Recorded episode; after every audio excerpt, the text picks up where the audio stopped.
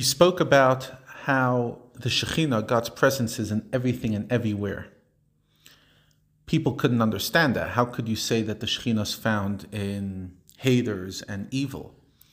But the Baal Shem Tov teaches that the verse, the pasuk that says, Hashem, your word stands firm in the heavens, this means that the letter combination with which Hashem created the heavens, for example, Yehi Rakia betoch hamayim, let there be firmament in the heavens, as we spoke about in last week's parsha, they stand and remain invested in the heavens forever, in order to continuously reanimate them and sustain their existence.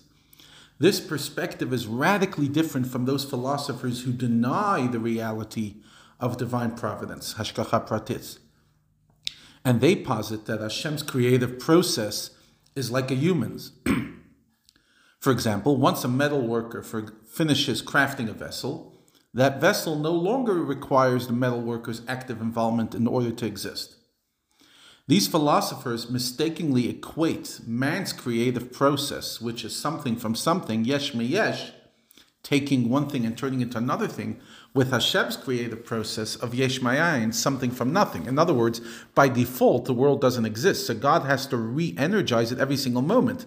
Because it's not as if God makes a once-off creation and the world runs on its own. No, by default, there's only godliness. The fact that the world exists is a miracle each and every moment that God has to literally recreate. Tamid. God's recreating every single moment, as we spoke about in the first chapter of the Gate of Faith.